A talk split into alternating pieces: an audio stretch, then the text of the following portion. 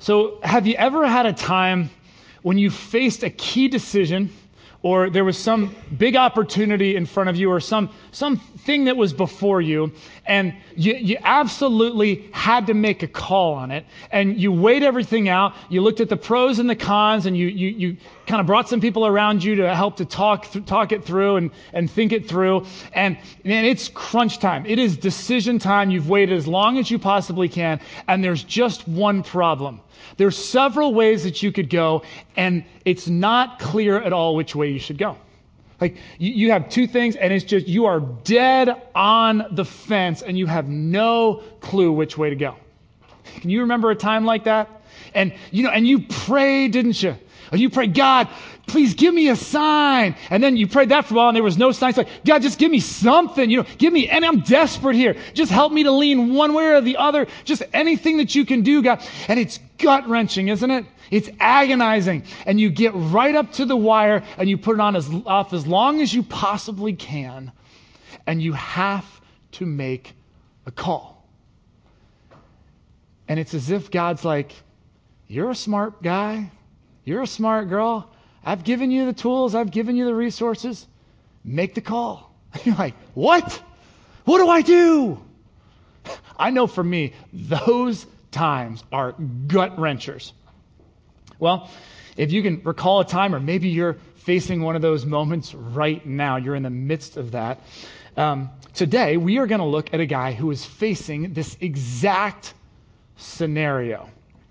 His name was David. And um, even if you haven't been in church much or read much of your Bible, you're probably familiar with this guy because this is David of David and Goliath. Uh, this is David who would eventually go on to become the king of Israel. And, and he is written about far and wide in the history books. Uh, the Bible talks a ton about David. And so he's facing a similar situation. And what has actually happened is he has early in his life had tremendous success. He's killed Goliath. He's been a part of King Saul, who's the current king of Israel, part of his army. He's risen through the ranks and he's been wildly successful and so popular that Saul is so jealous of him and has been trying to kill him. And so those early successes have now turned to dark days. And we are in the midst of this dark days series. And basically, David in, in this season, from like 1 Samuel chapter 20 to 30, he, he's on the run, fearing for his life. And no matter what he does or where he goes, Saul's trying to kill him, physically trying to kill him. Now, last week, we looked at what we thought was going to be a turning point in David's life because David's hiding out in this cave in the strongholds of Engedi, and it just so happens that Saul goes into that very cave, and David could have killed him, but he doesn't. He took the high road. We talked about taking the high road last week, if you remember that. And instead, he just cuts off a little corner of his robe, and he basically then calls Saul out, and he says, Look, I could have killed you, but I didn't. I'm innocent. I'm loyal to you till the end, so quit it. And Saul has this moment where he breaks. David takes the high road and Saul completely comes unglued. And it's this moment where you say, Yes, that's awesome. That's the way it should always be when we take the high road, right? And and Saul, he confesses and the whole deal. And then it looks like the, the skies are going to part for David. But those last few words we looked at last week, it said, But David didn't go back with Saul. He stayed in the strongholds of En Gedi. And um, so the reason David did that was because he knew Saul, that this wasn't a permanent change in Saul's heart. He knew that Saul still had this jealousy. And sure enough, in 1 Samuel 26, Saul comes at David again. So that's that's kind of where we're picking it up in 1 Samuel chapter 27 as we look at verse 1. David's tried everything, and even when he took the high road and kind of proved his loyalty, Saul comes at him again. And so check out what it says here in verse 1 of 1 Samuel 27. It says, But David thought to himself, One of these days I'll be destroyed by the hand of Saul.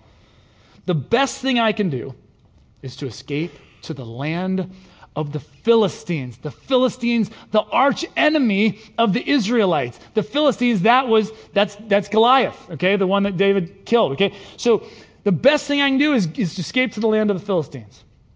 Then Saul will give up searching for me anywhere in Israel, and I will slip out of his hand.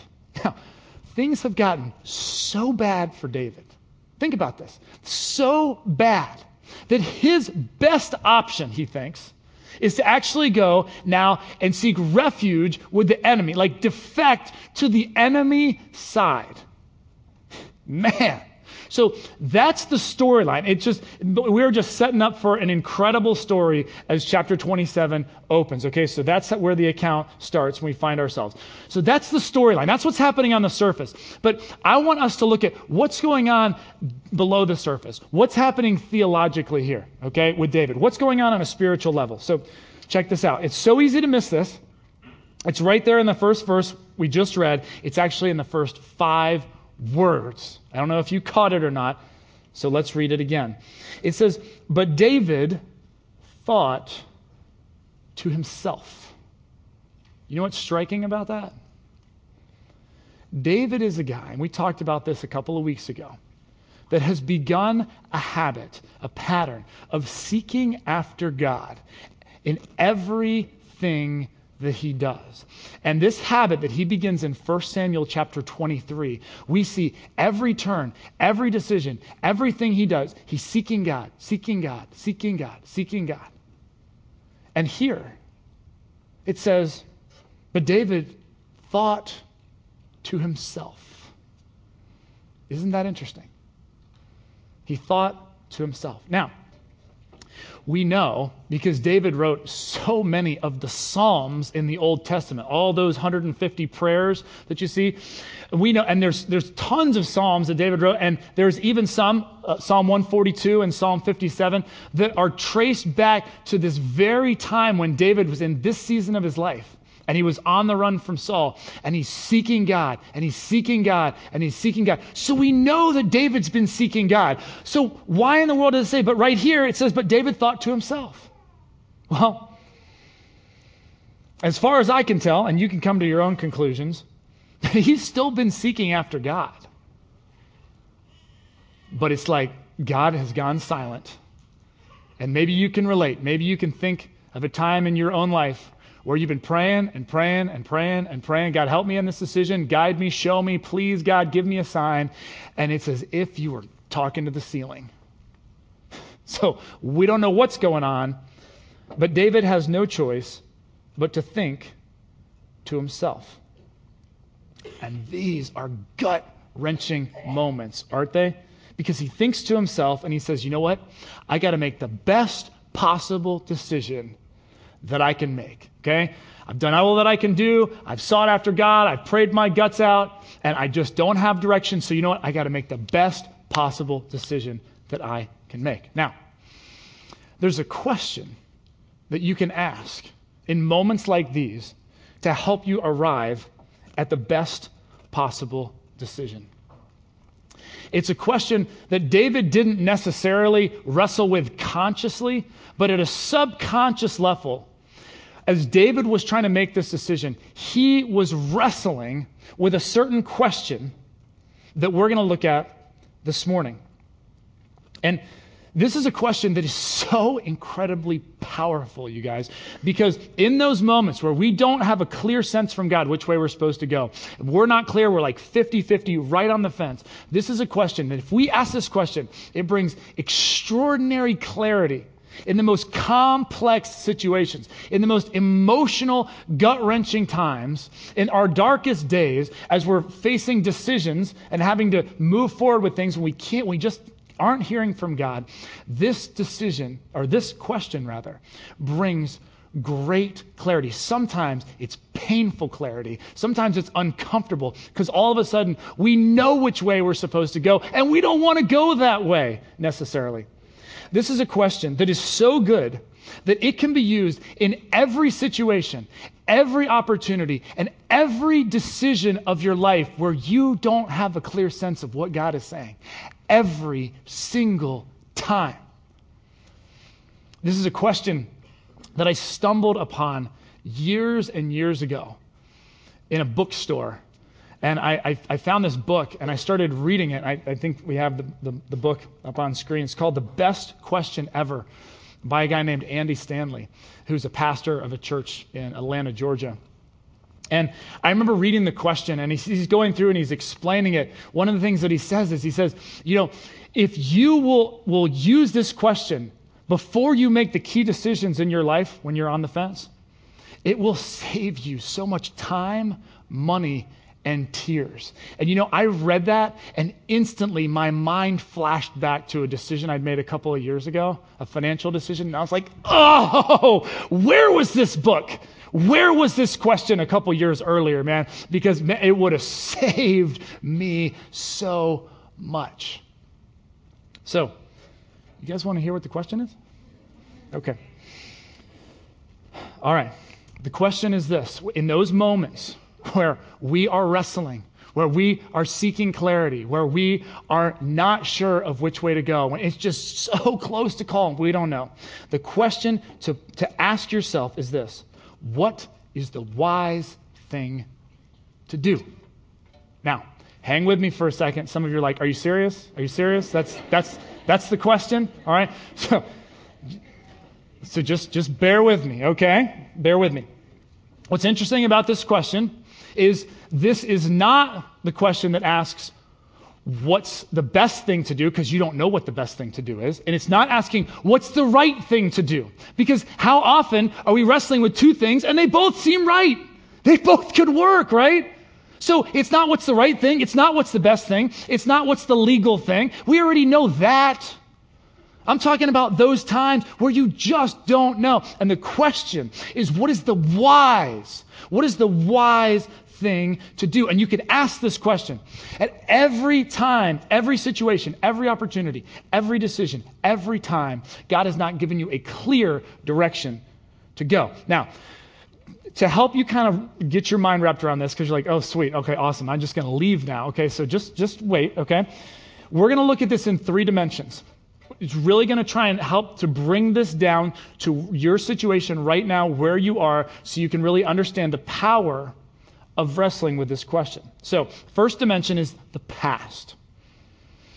In light of my past experiences, what's the wise thing to do? That's the first question to ask. In light of my past experiences, what's the wise thing to do? Now, let's go back to David for a minute.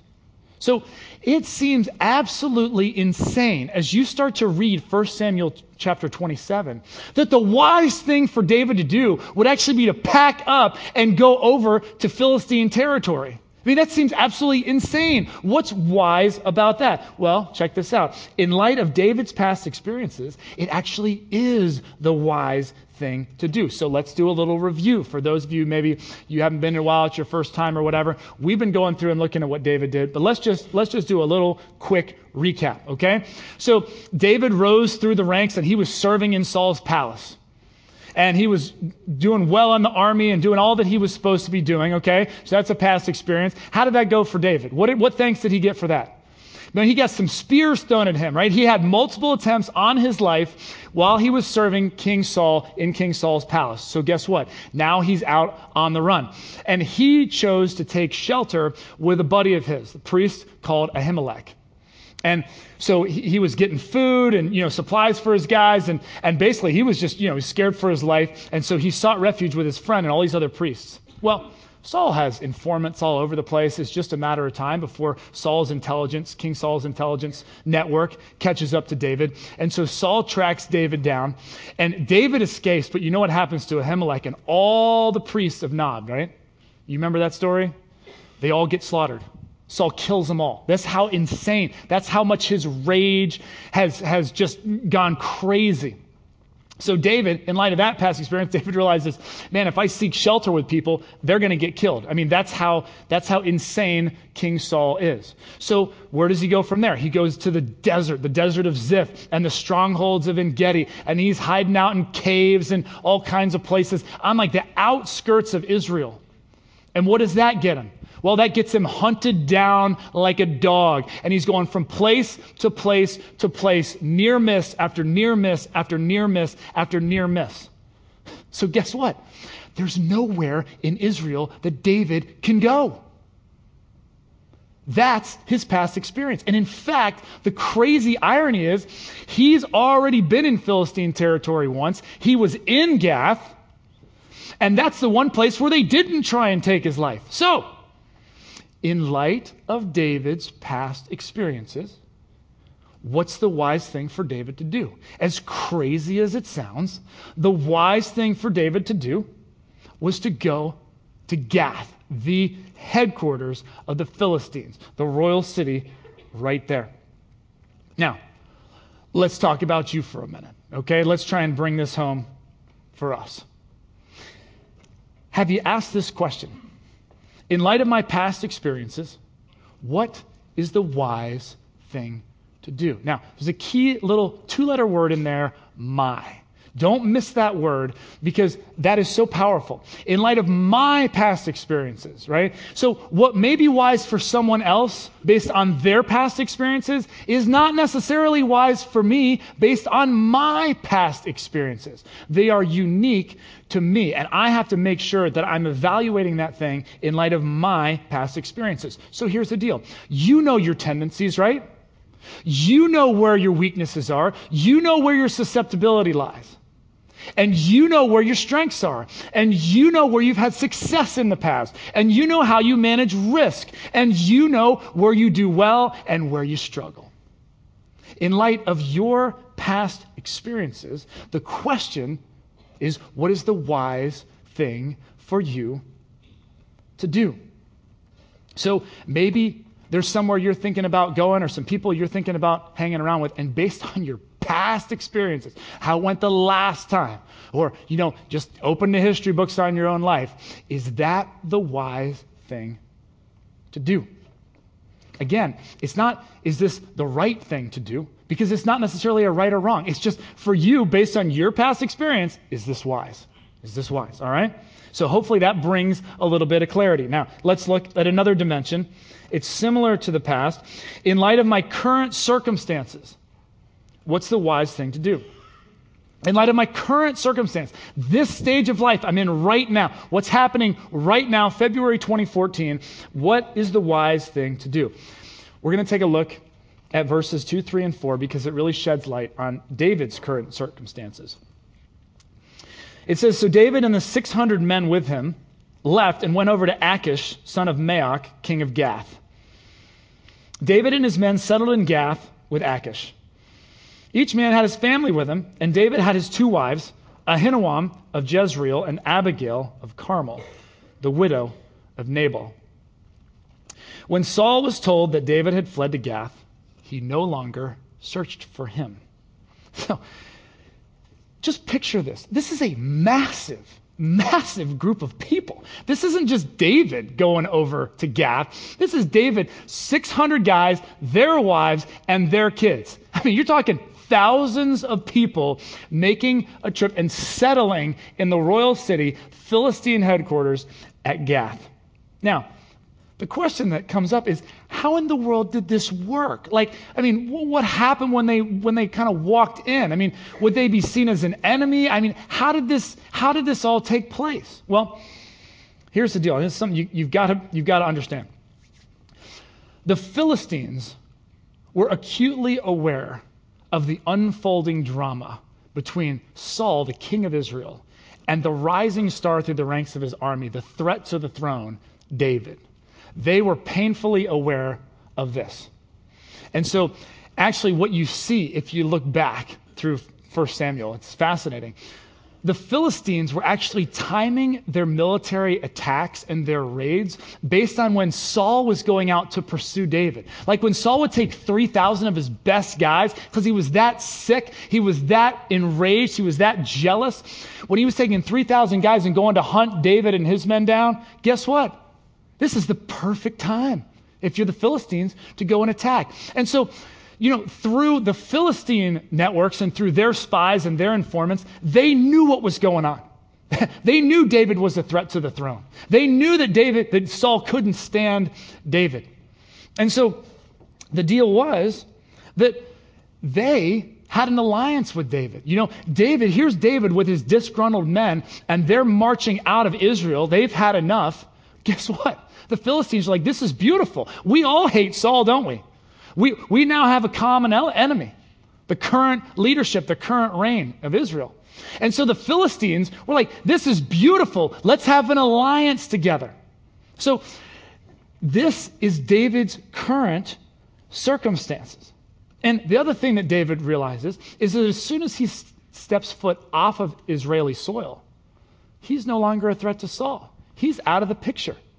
So Saul's no longer going to pursue him. So that is currently where David is. So, in light of his current circumstances, in light of that scenario, this is actually the wise thing to do. This is the one place where David could be where he actually won't get attacked. Now, let's talk about us again. So, the question is in light of my current circumstances right now, what's the wise thing for me to do? That decision that I'm facing, that, that thing that's before me, in light of what's currently going on, in light of my current stage of life right now. So, there are some of you here, and uh, you just recently got married, or you recently had a kid. And you know, there's this trip that happens every year, and it's all your guys get together, and it's over a week, and it's super fun, and it's a tradition. You couldn't possibly, possibly ever think about not doing that trip, you know? And there's nothing wrong inherently with the trip. I mean, you know, it's just, it's a good time. It's good, healthy fun, you know, with the guys. These are your buddies from a long time ago. But you just got married. You just recently had a baby. That's your current circumstance. So, in light of that, what is the wise thing to do? This question starts to bring some uncomfortable clarity when you look at it in certain lights. So, maybe um, you're in college and, and you just had a rough last semester and you know grades didn't quite turn out how you wanted. I'm sure no one in this room ever experienced that but um, you know and, and you're like okay i got to double down next semester. This is is go time. You know we are pulling the gpa up and you are all systems go and you are ready to rock and roll right? And then just before the first set of finals kind of early on that first pivotal set of finals early on in the semester you got a bunch of friends and they've got this really cool road trip planned. and it would just be awesome to go, wouldn't it? A neat experience. You might not get that opportunity again. So hard to figure out what to do. Well, in light of my current circumstances, what's the wise thing to do? if you're really honest, that question will start to bring some clarity. So maybe you just moved to DC and your eyes are popping out of your head at the cost of living and just how crazy everything is, or you just started a new job and it involved, you know, a, a new, uh, you know, pay cut or whatever to, to pursue this thing that you really wanted to go after, or, you know, you just bought a house or whatever it is, right? You are now in a different financial stage of life. In light of that, what's the wise thing to do about those decisions that are coming up before you? In light of your current circumstances, what is the wise thing to do? All right, we're going to look at one more. It's probably a lot of you who are smart enough to figure out where this next one's going. In light of my future hopes and dreams, what's the wise thing to do? And I think this one has the power to be the most influential one of all three of these in light of my future hopes and dreams, what's the wise thing to do? So let's read on about David here and close out this chapter. It says, Then David said to Achish, If I have found favor in your eyes, let a place be assigned to me in one of the country towns, that I may live there. Why should your servant live in the royal city with you? So on that day, Achish gave him Ziklag, that's a city, and it has belonged to the kings of Judah ever since. David lived in Philistine territory a year and four months. Now, David and his men went up and raided the Geshurites, the Girzites, and the Amalekites. Those were all enemies of Israel. From ancient times, these peoples had lived in the land extending to Shur and Egypt. Whenever David attacked an area, he didn't leave a man or woman alive, but took sheep and cattle, donkeys and camels, and clothes. Then he returned to Achish. When Achish asked, Where'd you go raiding today, David? David would say, against the Negev of Judah, or against the Negev of Jerahmeel, or against the Negev of the Kenites. Those were all Israeli cities. He didn't leave a man or woman alive to be brought to Gath, for he thought they might inform on us and say, This is actually what David did. And such was his practice as long as he lived in Philistine territory. Achish trusted David and said to himself, He has become so obnoxious to his people, the Israelites, that he will be my servant for life. So, just in case you kind of got lost in that bit of text, let me just give you a quick synopsis. So, David's been living in the royal city of Gath. We got a picture up on the screen, right? He's been living right dead smack in the middle of everything in Philistine territory. And he says to Achish, man, you don't need all of us here depleting your resources. And, you know, that's crazy. Send us out to some obscure place and, you know, we'll be, we'll be fine out there. And so, this is brilliant because David gets out from under Achish's thumb. Now he's 20 miles away. Okay? And he's got autonomy now to act the way that he truly wants to act. And so, and this is so brilliant. So David is actually now able to go and attack Israel's enemies Okay, most notably the Amalekites, who are just giving Israel fits, constantly, constantly attacking Israel. And David's able to now flank them from the Philistine side, and he's and he's taking them down. But then, as like any great double agent, like if you're into the spy museum and all that stuff, like this David, man, he's like the original pioneer of this stuff. He is basically saying to Achish, man, like I'm killing all these these Israelites. So now Achish is like, this is beautiful. So, so David is in this incredible position where he's built an alliance with the Philistines. If he ever needs to, you know, double cross them, he can. But he's able to protect Israel. Now, you might be like, okay, that's really cool and everything, but what does that have to do with the question, in light of my future hopes and dreams, what's the wise thing to do? I'm glad you asked. So the deal is, this shows David's future hopes and dreams, you see. You got to remember, David's on the run from Saul. He's been betrayed. Uh, I mean, this is, this is an incredibly difficult season of David's life. And you know, David is not focused on revenge. He is not hell bent on taking Saul out. He's not. David just has one thing in mind that he's always had in mind, and that is seeing God's will done. He wants to see God glorified, and he wants to see the nation of Israel restored to its former glory. So he wants to see it protected. He wants to see it lifted up so that God's chosen people would be this light on a hill and a light to all the nations.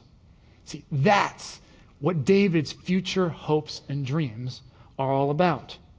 So, in light of that, this is actually the wise thing to do.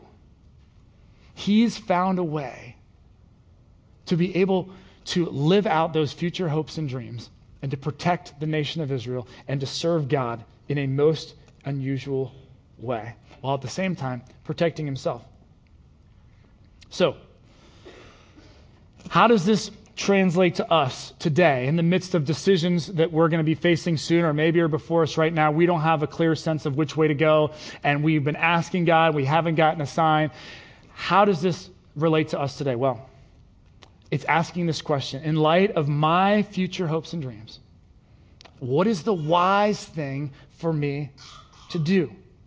So, in light of where you want to be relationally, is this relationship that you're trying to figure out right now, is that the wise thing to do? Like, in light of where you want to be 5, 10, 15 years from now relationally, is where you are relationally right now, is that the wise thing to do? Is that relationship, is, is that the wise move? Is that the wise choice?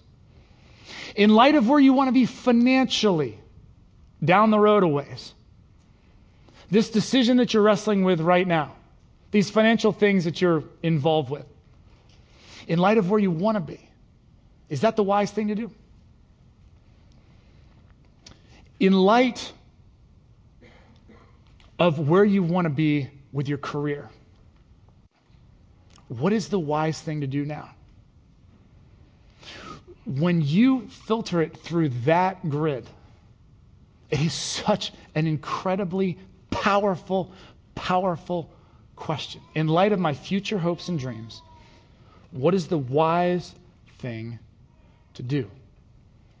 See, for David, it was such a no brainer. In light of his past experiences, in light of his current circumstances, and in light of his future hopes and dreams, he had to do the most improbable thing, but it was the wisest thing he could possibly do. Now, maybe you're here this morning and you're like, man, you know, this is great, but I'm kind of almost sick to my stomach over this because I'm conjuring up something that happened years ago. You know, where was this years ago? I don't need this sermon today.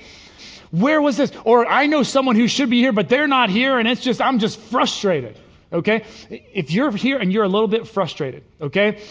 Or, or maybe you're even, you're even kind of realizing you've had some, some of that uncomfortable clarity and you're like, ah, I think I know what the wise thing to do is and I really don't want to do it, okay? So here's the, I want you to channel your unrest and your angst. And if you have any kind of like hatred toward me right now, just let's just channel that, okay? And what, what I want you to do is I, ju- I just want you to see the wisdom in this question, okay? I mean, you, you, read through the Proverbs, you'll see it's talking wisdom, wisdom, wisdom, wisdom all over the place. And what I want you to do is, is not just kind of explain this question away or oh, whatever, what's the wise thing to do? Okay. I, I want you to realize how powerful that is. And maybe that's in light of something that happened to you years ago and you wish you would have asked the question. And what I want to do is I want to challenge you. I want to challenge you to take that question and put it before you every day this week. Every day this week. So maybe you just take the, the outline on that, on that blue piece of paper and you just put it by your alarm clock by your bed. And just every day for, for the next week, I just want you to ask the question with whatever thing is not just extraordinarily clear already. Whenever you have something and you're not really sure, you got a decision to be made, an opportunity that prevents itself, a situation that arises, and just try this for a week. Just, would you humor me? Just try this. You owe it to yourself to try this. Even if you don't act on it, ask this question. It'll be extraordinary. In light of my past experiences, in light of my current circumstances, and in light of my future hopes and dreams, what is the wise thing to do. If you do, you'll be glad you did. Let me pray for you. Uh, God, we have all had those moments where we just, just like David, we just did not know which way to go. We did not know what to do. And it just seemed like you're silent and you didn't give us that sign that we've been asking for. And uh, it's just so gut wrenching, God. But if you, if your message for us today is that we have enough tools and resources and wisdom to be able to figure it out, uh, Lord, help us. Help us to ask the hard, clarifying questions that we need to ask. God, help us to evaluate what it is we're facing in light of our past experience, our current circumstances, and our future hopes and dreams. Help us to have the wisdom to ask that question and then give us the courage to act on what you're telling us to do and the faith in you to walk in the way that you want us to walk, in the wise way. We thank you. We pray these things in Christ's name. Amen. Thanks for listening to this week's message. Grace Community Church, a church for people who don't go to church, meets on Sundays at 9:30 a.m. and 11 a.m. in Arlington, Virginia. Connect with us anytime at trygrace.org.